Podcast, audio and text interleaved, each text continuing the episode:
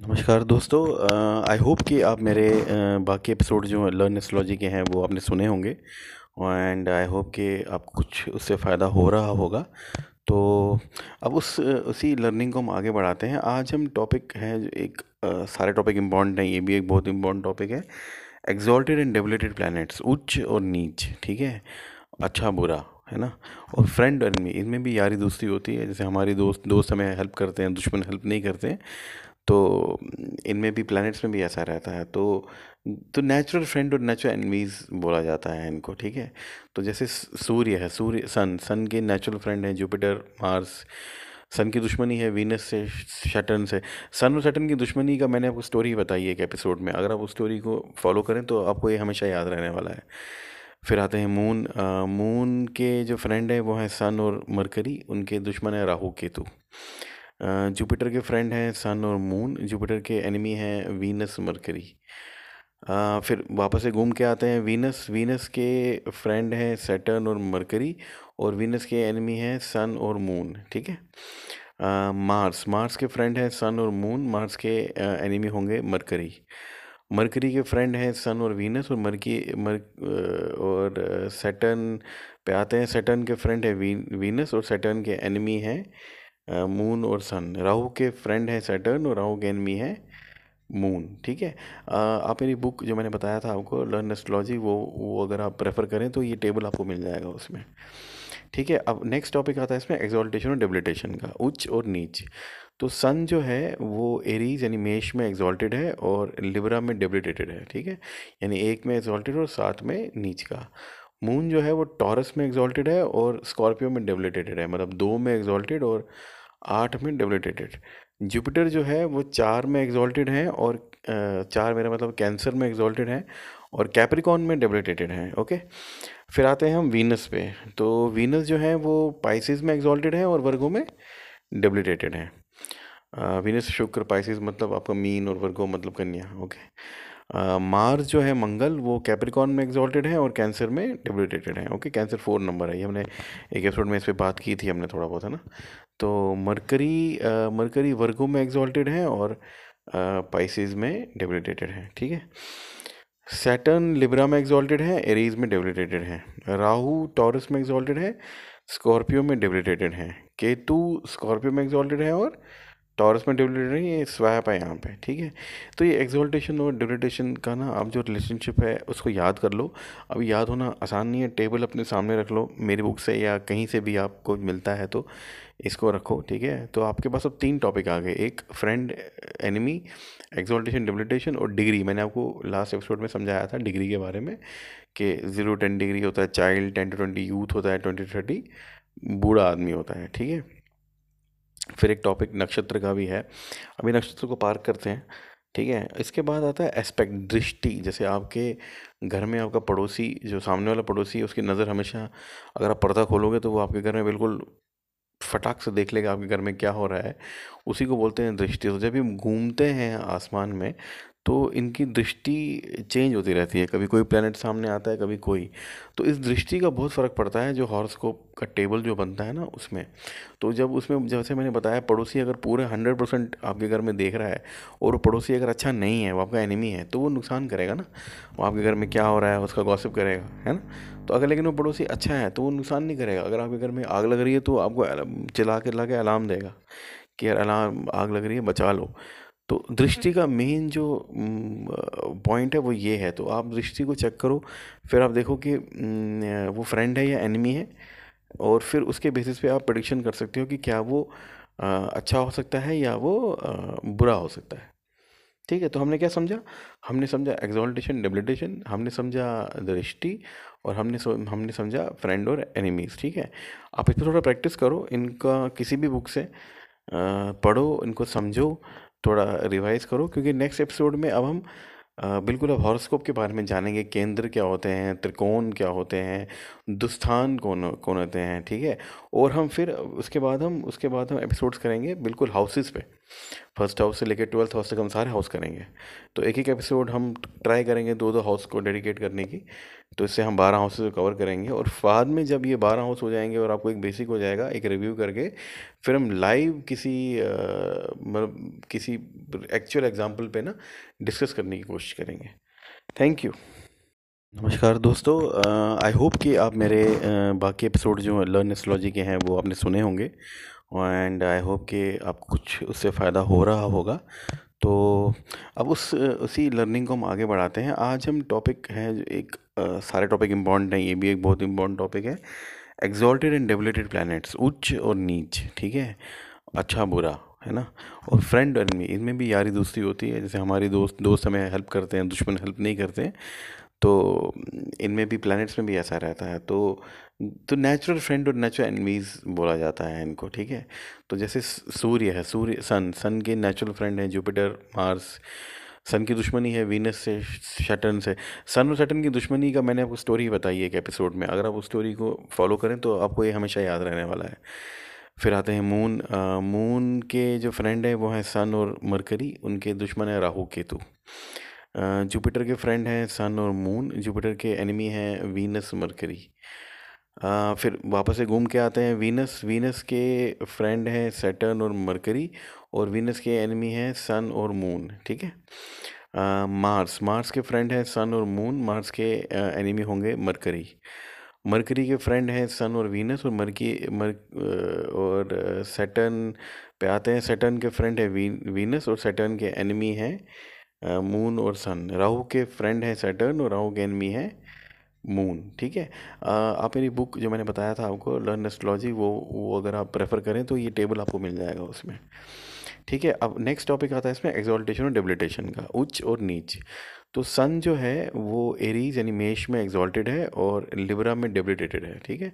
यानी एक में एग्जॉल्टेड और सात में नीच का। मून जो है, वो टॉरस में एग्जॉल्टेड है और स्कॉर्पियो में डेबिलिटेटेड है मतलब दो में एग्जॉल्टेड और आठ में डेबिलिटेटेड जुपिटर जो है, वो चार में एग्जॉल्टेड है और चार मेरा मतलब कैंसर में एग्जॉल्टेड है और कैप्रिकॉन में डेबिलिटेटेड है ओके फिर आते हैं हम वीनस पे। तो वीनस जो है, वो पाइसिस में एग्जॉल्टेड है और वर्गो में डेबिलिटेटेड है।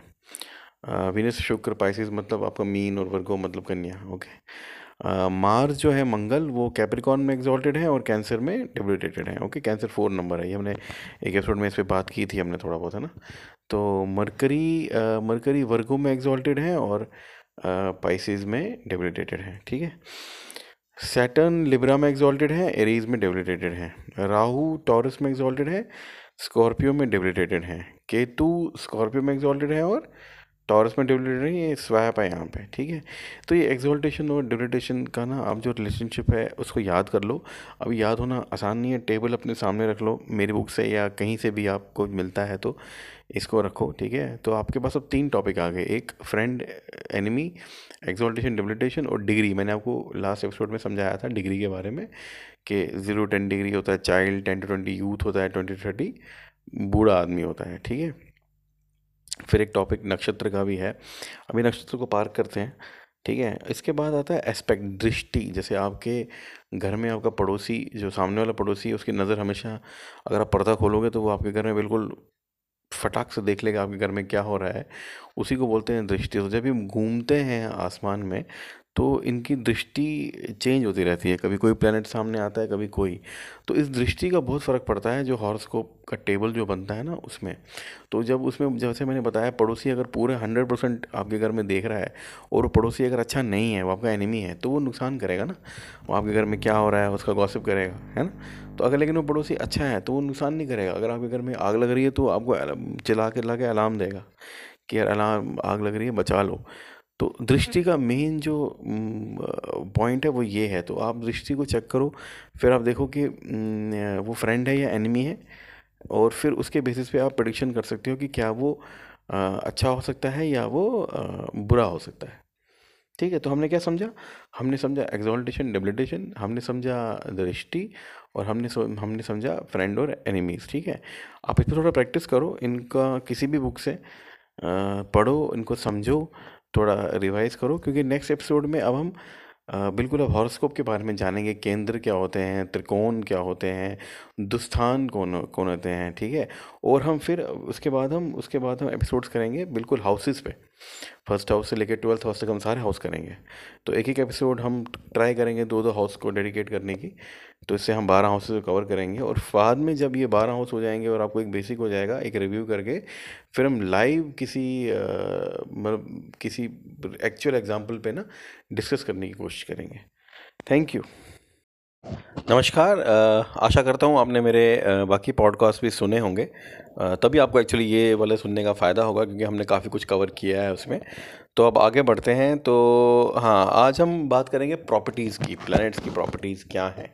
तो शुरुआत करते हैं मंगल से, ठीक है? तो जो मंगल है, वो इंस्टेंट है, वो क्रोध है, वो ब्रेवरी है, वो एम्बिशियस है, वो एक अच्छा एडमिनिस्ट्रेटर है फरोशियस है वो मंगल दोष जो हम बोलते हैं, वो इसी मंगल से ही आता है। वो लाल कलर को सिग्निफाई करते हैं, ठीक है? तो ये ये सारे आपको ध्यान रखने हैं जब भी आप मंगल के बारे में बात करते हो। तो हमें देखना है कि प्लेसमेंट मंगल हमारे हॉरोस्कोप में कहाँ है? मतलब कौन से घर में है? ये देखना बहुत ज़रूरी है। फिर वो किस किस घर को देख रहे हैं, इसको एस्पेक्ट बोलते हैं। और वो किस घर के राजा हैं? अब किस घर के राजा हैं? ऐसा होता है कि जैसे आपके सामने अभी कुंडली है और जो लगन है, लगन में चौथा है, चार नंबर है तो चार चार, पाँच, छः, सात, आठ, नौ, दस, ग्यारह, बारह के हिसाब से आप देखोगे, एक, दो, तीन तो तीन, दो, एक तो दसवें घर के राजा मंगल हैं तो इसका मतलब आपका टेंथ हाउस को रूल करता है मंगल, आगे जाके हम देखेंगे कि टेंथ हाउस क्या सिग्निफाई करता है।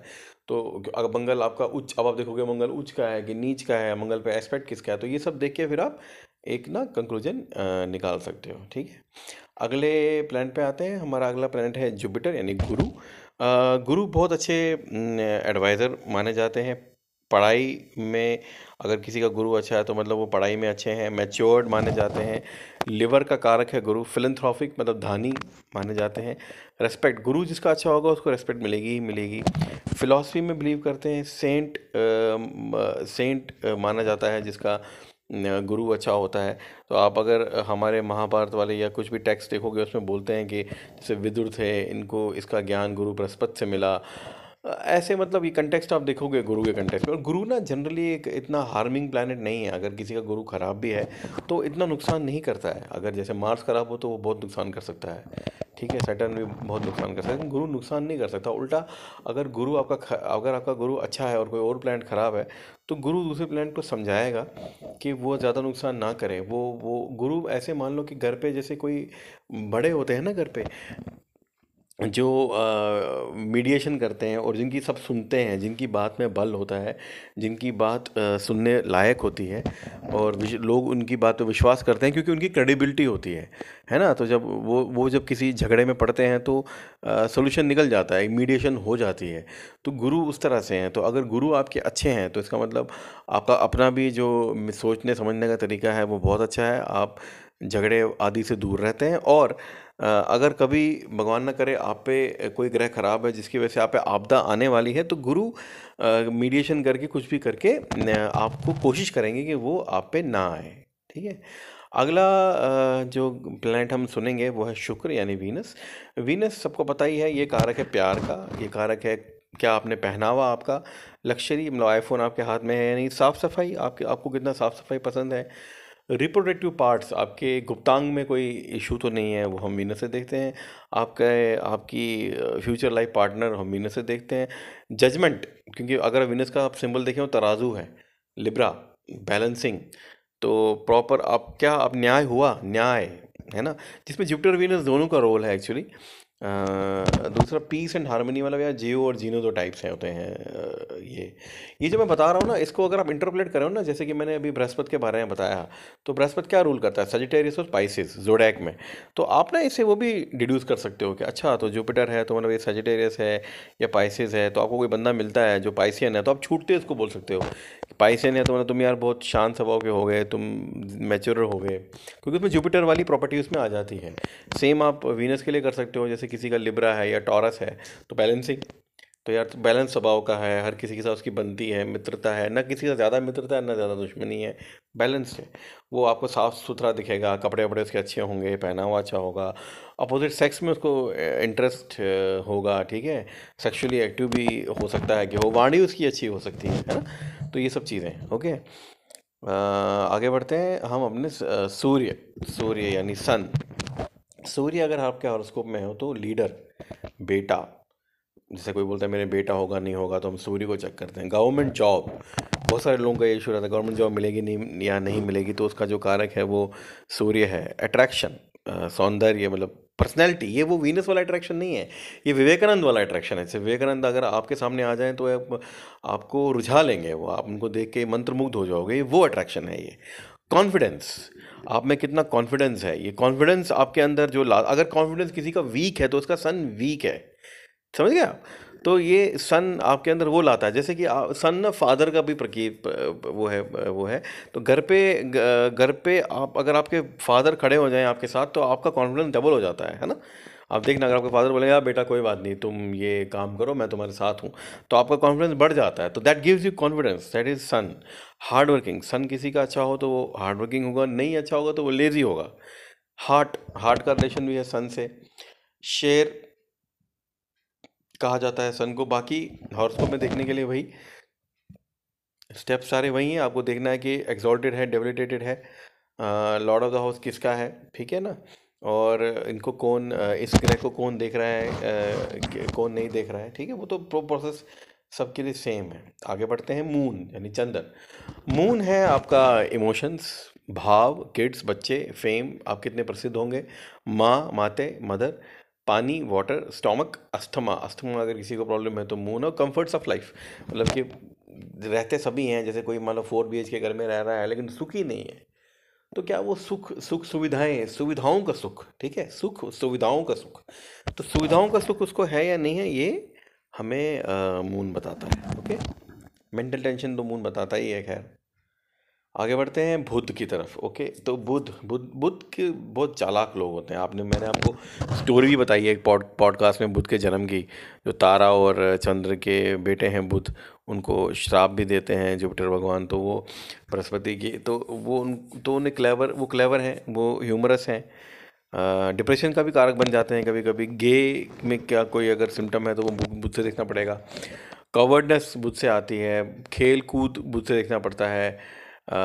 घूमने का, फिरने का बहुत शौक रहता है, इनको मैथमेटिक्स में बहुत इंटरेस्ट रहता है।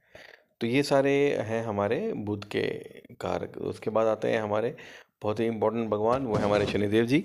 तो शनिदेव का मतलब है एथिकल मतलब गलत नहीं देख सकते। आप सिग्नल पे आप देखोगे, लोग लाइट तोड़ के भाग जाते हैं बट कुछ लोगों को ये सब अच्छा नहीं लगता। है तो वो एथिकल होते हैं, वो रूल्स को फॉलो करना चाहते हैं। They like to follow rules hard working है, उनके पेन एंड हार्डशिप देते हैं। ब्लैक कलर को डिनोट करते हैं और ये नीज और बोन्स को भी डिनोट करते हैं शनिदेव। सन के पुत्र माने जाते हैं शनिदेव। तो राहु और केतु की मैंने आपको स्टोरी बताई ठीक है? राहु और केतु जो आ, मैं एक्चुअली राहु और केतु डिनोट करते हैं आपके politics diplomacy mental worry loss bad luck actually ये ग्रह तो है नहीं लेकिन शेडी ग्रह ने कहा जाता है। तो ये ये सब डिनोट करते हैं अब इसके बाद हम जब आगे बढ़ेंगे तो अब हम घरों को देखेंगे हाउसेस कि ये अलग जो बारह घर हैं इनका क्या रोल रहता है? अलग अलग इसमें जब ये जैसे इनमें अलग अलग प्लानट्स या वो जाते हैं और एक्सॉल्टेशन डिप्लिटेशन में भी हम एक नज़र डालेंगे। थैंक यू नमस्कार। तो आगे बढ़ाते हैं अपना जो लर्निंग हम कर रहे हैं इस पॉडकास्ट के द्वारा। तो अब आपको बेसिक आइडिया हो गया है तो आप क्या करेंगे? आप अगर आपके सामने फ़िज़िकल कुंडली है आपने बनवाई है कभी आप उसको ले लें।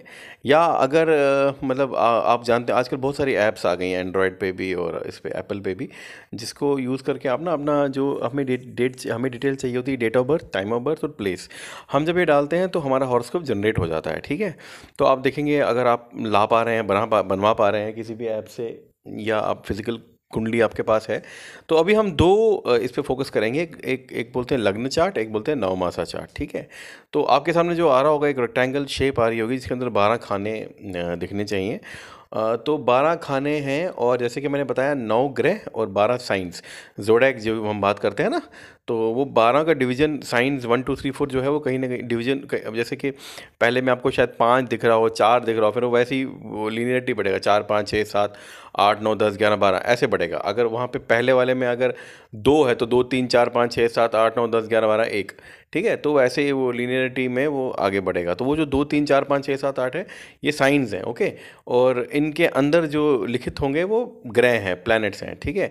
तो हम लग्न चार्ट पर फोकस करेंगे। नौ मासा चार्ट बहुत सारे एस्ट्रोलॉजर्स मानते हैं कि ये शादी के बाद देखना चाहिए। मेरे हिसाब से ऐसा नहीं है। मेरे हिसाब से नौ मासा चार्ट आप, एक ना, एक एक एक टर्मिनोलॉजी है एस्ट्रोलॉजी में, जिसे बोलते हैं उच्चता और नीचता मतलब एक्जोल्टेशन एंड डेबिलिटेशन सो आप exaltation of planets and debilitation of planets तो हर प्लैनेट जो है, वो एक पर्टिकुलर साइन में एक्सॉल्टेड होता है और एक पर्टिकुलर साइन में डेबिलिटेटेड होता है। मतलब एक पर्टिकुलर साइन में वो उच्च का होता है और एक पर्टिकुलर साइन में वो नीच का होता है। ठीक है?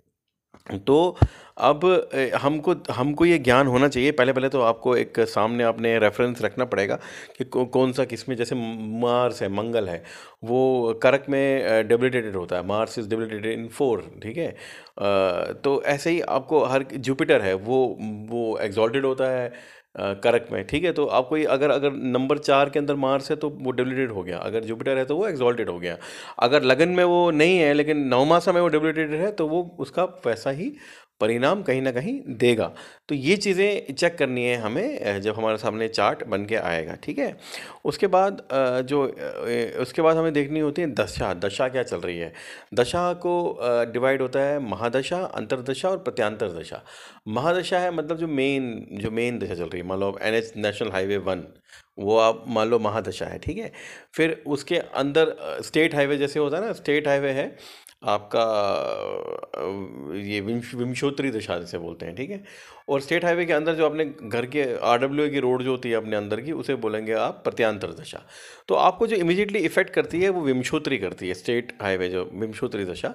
और जो आपको थोड़ा बहुत इफ़ेक्ट करेगी, वो प्रत्यांतर करेगी, ठीक है? तो उसके बाद हम चार्ट बनने के बाद हमें दशा को चेक करना है।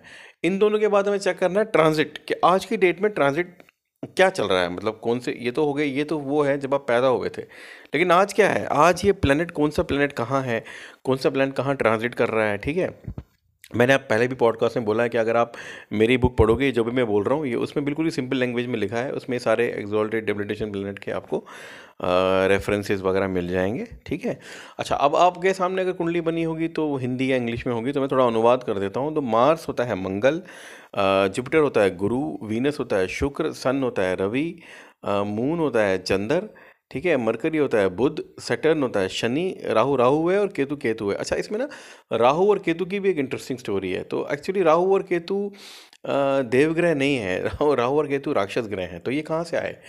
ये इन, ये ऐसे, ये किसी लॉर्ड हाउस को लॉर्ड रूल भी नहीं करते हैं, जैसे बाकी प्लैनेट्स करते हैं। तो एक्चुअली साहती हैं, ये दो ऐड हुए। ये क्या आपने कहानी सुनी होगी अमृत मंथन की? अमृत मंथन की एक कहानी है जब जिस, जो एक कोलैबोरेशन की कहानी थी जब देवता और असुर पहली बार आई गेस मिले और मिल के उन्होंने सागर का मंथन किया था उसमें से अमृत निकालने के लिए। उसमें से खाली अमृत नहीं निकला था, उसमें बहुत कुछ निकला था। लेकिन वो देवता अकेले नहीं कर पाते वो इतना बड़ा मंथन था कि उन्हें उसमें असुरों की भी सहायता लेनी पड़ी थी। मंथन जब हुआ, उसमें जब अमृत अमृत निकला तो फिर जब अमृत पीने के लिए देवता बैठे तो ये जो असुर हैं, ये ये एक असुर भी उनमें ना बैठ गए मतलब छल से बैठ गए। तो ये बात जब मुझे लगता है विष्णु भगवान को जब पता लगी तो उन्होंने अपने सुदर्शन चक्र से उनका वो काट दिया, सर काट दिया। तो अब जहाँ, अब जो सर है, सर वाला पार्ट, हेड वाला पार्ट, वो राहु बना और जो धड़ वाला पार्ट है वो केतु बना बट वो वो अमृत पी चुके थे इसीलिए ये इस कैटेगरी में आते हैं। ठीक है इसलिए ये दो प्लैनेट्स कभी भी आप सोच लो आपको अच्छा फल तो आ, नहीं देंगे ज़्यादातर बुरा इफ़ेक्ट ही रहता है इनका लेकिन एस्ट्रोलॉजी में आप एक्सपीरियंस से देखोगे टोटली बुरा नहीं रहता है इनका अच्छा बुरा दोनों रहता है। कहीं कहीं पे अच्छा भी देते हैं कहीं कहीं पे बुरा भी देते हैं। वो देखना पड़ता है कि उनके पोजीशन क्या है, किस जगह पे बैठे हैं एक्सपेक्ट क्या है है ना? डिग्री क्या है, ठीक है? एक और हाँ एक और इंपॉर्टेंट चीज़ है एस्ट्रोलॉजी में डिग्री ऑफ़ प्लानट तो ये जो सारे प्लानट आप देखोगे, इनकी डिग्री है ज़ीरो से तीस डिग्री तीस डिग्री है। डिग्री है मूवमेंट हम, मैं बार बार ये बोलता हूँ कि इन प्लैनेट्स की ट्रांजिट होता है, ठीक है? ये प्लैनेट जब आसमान में चल रहे हैं तो ये ट्रांजिट कर रहे हैं, ज़ीरो डिग्री, एक, दो, तीन, चार, जैसे घड़ी की सुई चलती है, वैसे ये डिग्री वाइज ये चलते हैं, ठीक है? तो डिग्री वाइज चलने का मतलब इनका है बचपन, यौवन, बुढ़ापा। तो मतलब ज़ीरो से आठ, दस डिग्री तक इनका बचपन है, दस से बीस डिग्री तक यौवन है और बीस से तीस डिग्री तक बुढ़ापा है। तो सबसे ज़्यादा जो ये अपना इम्पैक्ट देते हैं या सबसे ज़्यादा जो ये असर करते हैं, वो ये अपने यौवन में ही करते हैं। बचपन वाला मतलब बचपन की डिग्री में अगर जैसे वहाँ पाँच डिग्री में कोई प्लानट है तो वो इतना इम्पैक्ट नहीं दे पाएगा। लेकिन अगर पंद्रह डिग्री में कोई प्लानट है तो वो बहुत इम्पैक्ट दे पाएगा, ठीक है? तो आप जब देख रहे हो कुंडली तो आप ये भी आपको ध्यान देना पड़ेगा कि जो इसमें बहुत सारे प्लानट्स हैं, कौन सा प्लानट किस डिग्री पर है, ठीक है? जिससे आप ना मतलब प्रॉपर प्रोडिक्शन कर पाओ, ठीक है? तो अब आपने चार्ट बना लिया, आपके सामने कुंडली है, आपने देख लिया कि नंबरिंग क्या हो रही है। और आपको ब्रीफ आइडिया हो गया डिग्री का एग्जॉल्टेशन का डिबलीटेशन का, मैं बताऊँगा आगे कौन सा प्लान कहाँ एग्जॉल्टेड है, कहाँ डिबलीटेड है, आप देख भी सकते हो किसी बुक से रेफ़र करके। या मेरी बुक से रेफ़र करके, ठीक है? तो अब हम आगे बढ़ते हैं और अब हम ना प्रॉपर्टीज़ को डिफ़ाइन करने की कोशिश करते हैं ये जो अलग अलग प्लैनेट्स हैं, इनकी क्या प्रॉपर्टीज़ हैं? अब ये अगर आ गए हैं किसी के हॉरोस्कोप में किसी भी जगह पे तो ये क्या डिफ़ाइन करते हैं प्रॉपर्टीज़ अपने, अपनी अपनी प्रॉपर्टीज़ तो हम प्लानट्स की प्रॉपर्टीज़ को देखेंगे, हम हाउस की प्रॉपर्टीज़ को देखेंगे, घर जो ये बारह घर है, हर घर क्या डिनोट करता है? और मैं कैसे देखूँ? कौन सा प्लान जब किस घर में है तो क्या होगा? जब ये घर इस घर को देख रहा है तो क्या होगा? ठीक है? तो आगे के पॉडकास्ट में अब हम वो देखेंगे। नमस्कार। Thank you. We all are curious to know about our future. It is the unpredictability of life which makes it fascinating. We know astrology now from years. It can predict what can happen in future, but still not many people have the required knowledge to predict because the books available are too complicated. So I have started this podcast so that you can listen to and also start uh, predicting not to a very advanced extent but to, to that extent that you can stream your life up. Hope uh, these uh, this podcast of mine will help you in understanding astrology to help your life make better. So we'll divide this podcast in some chapters uh, to make you understand. So let's begin with chapter 1. And before I start, let me also tell you that what I am going to uh, read out here, I also have a book by the name Joshua Vertical Astrology Learn in 3 Hours. So if you feel like that you also need a literature, so you can also go and um, buy that. So let's start our chapter number 1. So, uh, astrology, you all know why do we need it? It's a science. We use it for uh, prediction uh, it's the based on the movement of uh, planets so we'll be doing a very uh, we'll be touching very basics in our chapter 1 so when we look at the sky and we wonder how beautiful and vast our universe is stars and planets are the ornaments of our beautiful sky it's so wonderful to look at the brightness of the planets if we gaze in the sky, we can see five planets Mars, Venus, Mercury, Jupiter, and Saturn with naked eye. And of course, Moon. Who can forget Moon? But do we know the role these planets play in our life, in determining our wealth, our love life, our health, our daily routine, the tensions that we have? Our boss is not happy with us. We are not getting the the required love. We are not getting the required money. It's all these planets transiting up in the sky who are uh, doing this all juggling with us. I know uh, some of you who are not well versed with this may be laughing at what I'm saying, but if you read this, just give it give give uh, some time to what I'm saying, and then start analyzing for yourself. Then you will know uh, the correctness of this science. And if you already are a uh, curious future seeker like me, uh, then uh, either you need to listen this podcast or you can also as i said uh, get my book and read the read from that uh, if you don't want to be bombarded with too many technicalities like the other books have, which I have seen, they talk of so many things which very rare we need. Okay, so uh, I think uh, let's get straight to the, uh, the the the concept and the basics of uh, of how how do we actually predict so there are actually uh, 12 12 houses and 9 planets so it's a complete game of uh, 12 houses and nine planets which determines what will happen in our life. You must already be knowing about zodiacs. Uh, i guess you must be looking for your what is going to happen to you today or this week through zodiac. So uh, zodiac also uh, we we divide zodiac into two things. One is called as moon sign another is called as sun sign. So what is a moon sign and what is a sun sign so the date of birth suppose you are born on 20th october okay? So this date uh, now the october you have to see the 20th october falls in which sign. So in in the in the in the paper in the newspaper or online whenever you check your zodiac so there's a period from to from.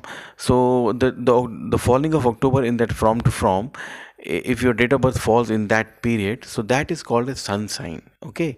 So based upon your date is the sun sign moon sign is different. Now moon sign is the horoscope the horoscope that is made out of the details like when you were born the time of birth the date of birth and the place of birth a horoscope is formed. So at the time when you were born the placement of moon so in which sign the moon was that is called moon sign.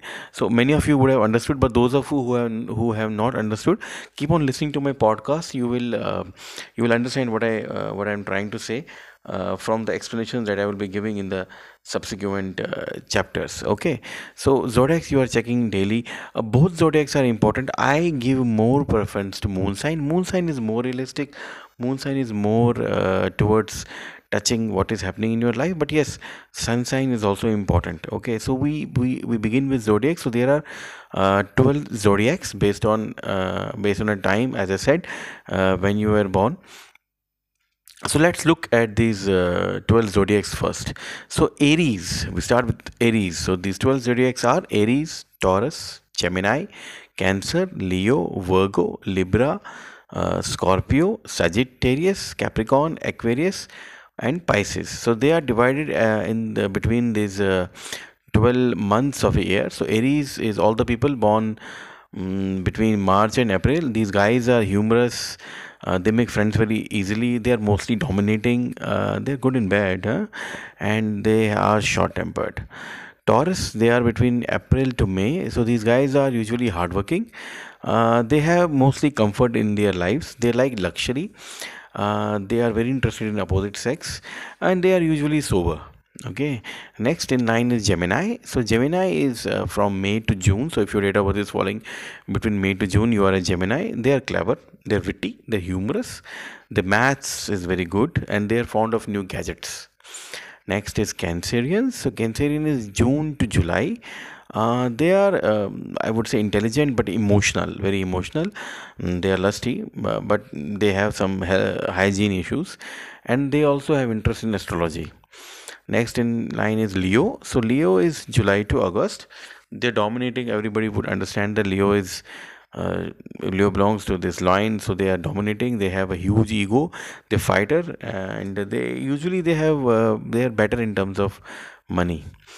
Next is virgo. So virgo is august to september. They're uh, they're covered mostly they're covered uh, they're lusty and but they are also clever. Okay uh, next in line is Libra. Librans. So Librans are travelers, though they are September to October. So the, their month is September October. They traveler. Uh, they also have comfort in their life like Taurus. Uh, they also like opposite sex like Taurus, but they are skilled. The skill is an uh, additional factor than Taurus. Next is line is Scorpio. Scorpio is October to November. Uh, again, uh, since it is ruled by Mars, so they are dominating. Uh, they are determined. They are also sly. Next in line is Sagittarius. Sagittarius is ruled by Jupiter. The month is November to December. So these guys like philanthropy, donations. They have many friends. They are abundance of knowledge. Next is Capricorn. Capricorn is December to January. Uh, they are careless. They are mostly satisfied, and yes, they are lazy. Okay, next is Aquarius. So Aquarius, uh, January to February, they are womanizer well we cannot don't generalize it but yes mostly they are uh, they're talkative and yes they are hardworking. The last one is piscean. Piscean again jupiter is their ruling sign. So they are uh, feb to march. So piscean is more towards water because it denotes fish. Uh, they're religious and uh, they uh, suit well in the role of advisor uh, of a of a minister. So they so if you like i said if you see them from the perspective of the time the sun signs but if you see them from the perspective of the placement of moon uh, in your chart then they are uh, moon sign and uh, how these signs differ is basically the transit of uh, sun and moon uh, so in so I think I will end this podcast here. So in the ne- next uh, next episode, we will learn more about the different planets and also the their transits, and we'll take this uh, learning of uh, astrology forward. Thank you. Uh, thank you all for, for listening very much. Hello friends. So let's uh, continue our uh, journey of learning astrology. Hope you liked the episode 1 so we are in the episode 2 so we i think ended at the zodiacs so you must be thinking that what is this orbiting and what is this traveling and what is this horoscope? So i will uh, i will make it uh, i will tell you some some stories some known things. So mm, you you we all see the waxing and waning of moon. So and we all know know that uh, moon orbits um, uh, around earth and all, all these things these are scientific things. So mm, we we also know from that thing that moon takes around two and a half day uh, to to like to to, uh, to remain in the sign. And totally it, it takes some i guess 28 days uh, to complete its complete transit. So if you see from the astrological point of view that was also predetermined you see in our in in our hindu science much earlier. This thing which science discovered later. But if you see uh, if you read about our nakshatras and how moon transits from one nakshatra to another nakshatra and the total transit time of it it, it remains in a sign for two some two and a half day and the total eh, when it covers the complete nakshatra the total time it remains is uh, 28 days or something. So which is totally corroborating to what science says so this is all science. Now what is so what what is a horoscope? So horoscope is a so horoscope is a tower or a building which has 12 houses and 9 planets. So you have to uh, imagine a building or a tower or a supermarket where there are where there is a category of 12 houses and 9 planets which are determining how this supermarket is eventually going to be. Okay? So what what does these 12 houses and 9 planets do? So again if you think of a, a supermarket which has uh, like we have a different department. One is keeping the snacks one is keeping the vegetables one is keeping the dairy products one is keeping the chocolates. So here it's a supermarket where one department is for personality one department is for speech one department is for love one department is for family one department is for education uh, one department is for disease one department is for your love partner sex uh, intimacy one department is for pain one department is for your luck one department will be for job one for wealth and loss jail legal so and all these depa- uh, departments are controlled uh, by the different plants as i said so initially, when it when this all began, these departments were controlled by sun and moon. So this is very long, long ago. These are some stories. I just am, am illustrating the story to make uh, your learning more interesting, and you will you will remember it for a long time. Uh, so all other planets, it is said that Venus, Jupiter, Mars, Mercury, Saturn, and Mars, they didn't have any department, and they also wanted to be part of the store. So what they did, they they went to uh, Sun and Moon, and they they told them that oh you you are uh, keeping too much with you, and this is making you uh, making your job very hectic. So why didn't you distribute these houses uh, among all the planets that we are? So Sun and Moon liked this idea, so they said okay, each one of you will get two houses each so Mars got two houses, Venus two, uh, Jupiter two, Saturn two, uh, Mercury two. Now, as I said, there are 12 houses. If you if you add uh, these planets, Mars, Venus, Jupiter, uh, Saturn, Mercury, these are five planets. So when they get two houses each, so 10 houses are occupied. So only two are remaining. So that means in the in this group of 12 houses, uh, now uh, Saturn, um, Ju- Mercury, Jupiter, Venus, Mars, they own 10, and only two houses which remain go to uh, sun and moon. So tragically you will see in, in this in this game of horoscope now only sun uh, is a lord of one house and moon is a lord of one house when they were ruling all the houses. Because of the deception these planets played in snatching these houses uh, from sun and moon. This irked saturn when because saturn is actually son of uh, he, his father is son. So when he knew about the plan the game that these planets played so he got very angry fr- from his father. And that and, and he's he is still in this um, he still has differences with his father.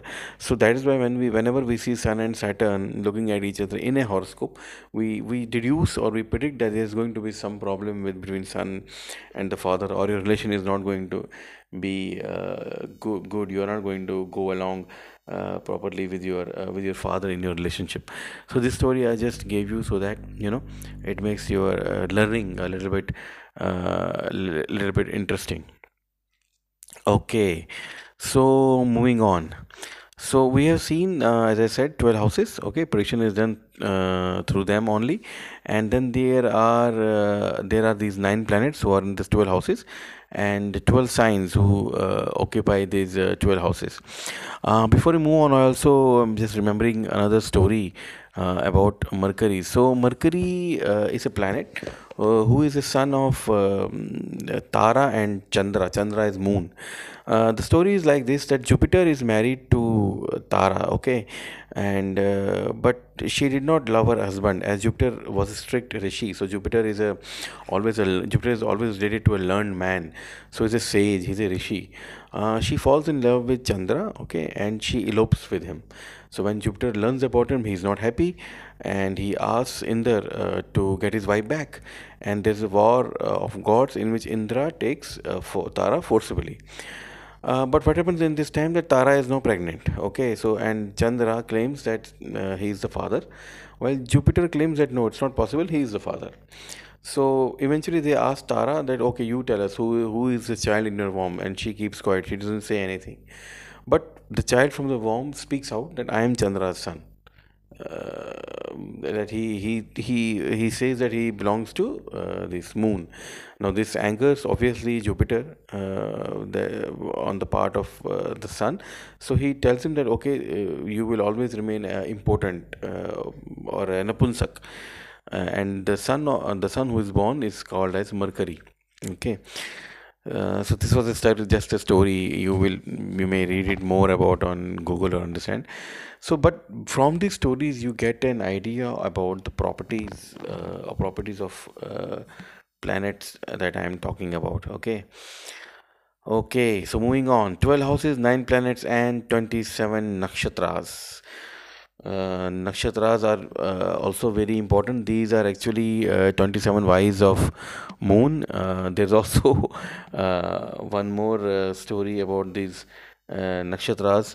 So moon would be spending most of the time with rohini nakshatra and which enraged the other wives. And daksha cursed him to lose his glory which was lose moon's glory and it gave him a curse that since you are spending most of your time with Rohini and you are not attending uh, other your other wives so so that's why this waxing and waning concept of moon is said to have come uh, but this was later Lord Shiva, uh, when he knew of a moon, went to Lord Shiva and asked for mercy, and he restored uh, his vaccine and uh, this vac- vaccine and waning.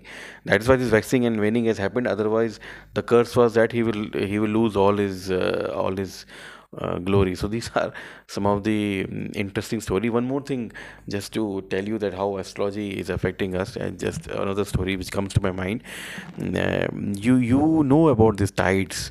So the the sea uh, the sea water they, there are high tides and low tides depending upon the how close is moon to the earth. So scientifically so we all know that yes tides happen because of the closeness of the moon to the earth.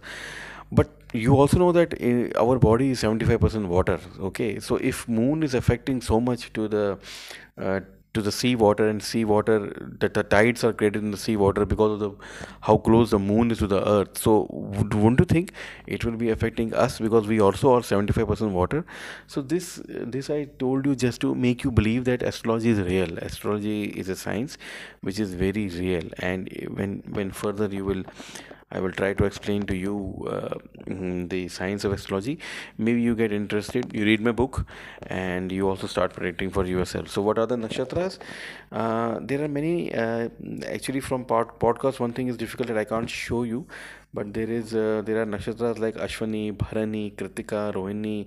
Mrika, Shira, Arda, Purnavasya, Pushya, Ashlisha, Maga, uh, Hasta, Chitra, Swati, Anuradha, Jeshta, Moolam, Shravana, you can, uh, I think you should Google them and you should read them about, or you can get my book. You can read them, you can read them about them uh, there also. Okay, so uh, I think we have got a basic uh, good idea about uh, about this horoscope so let's start uh, let's start building one horoscope okay so i will just uh, keep your uh, mobile app android whatever you are using ready. Next time we will start building uh, your own horoscope and try to do some basic uh, calculations. Thank you. Thank you for listening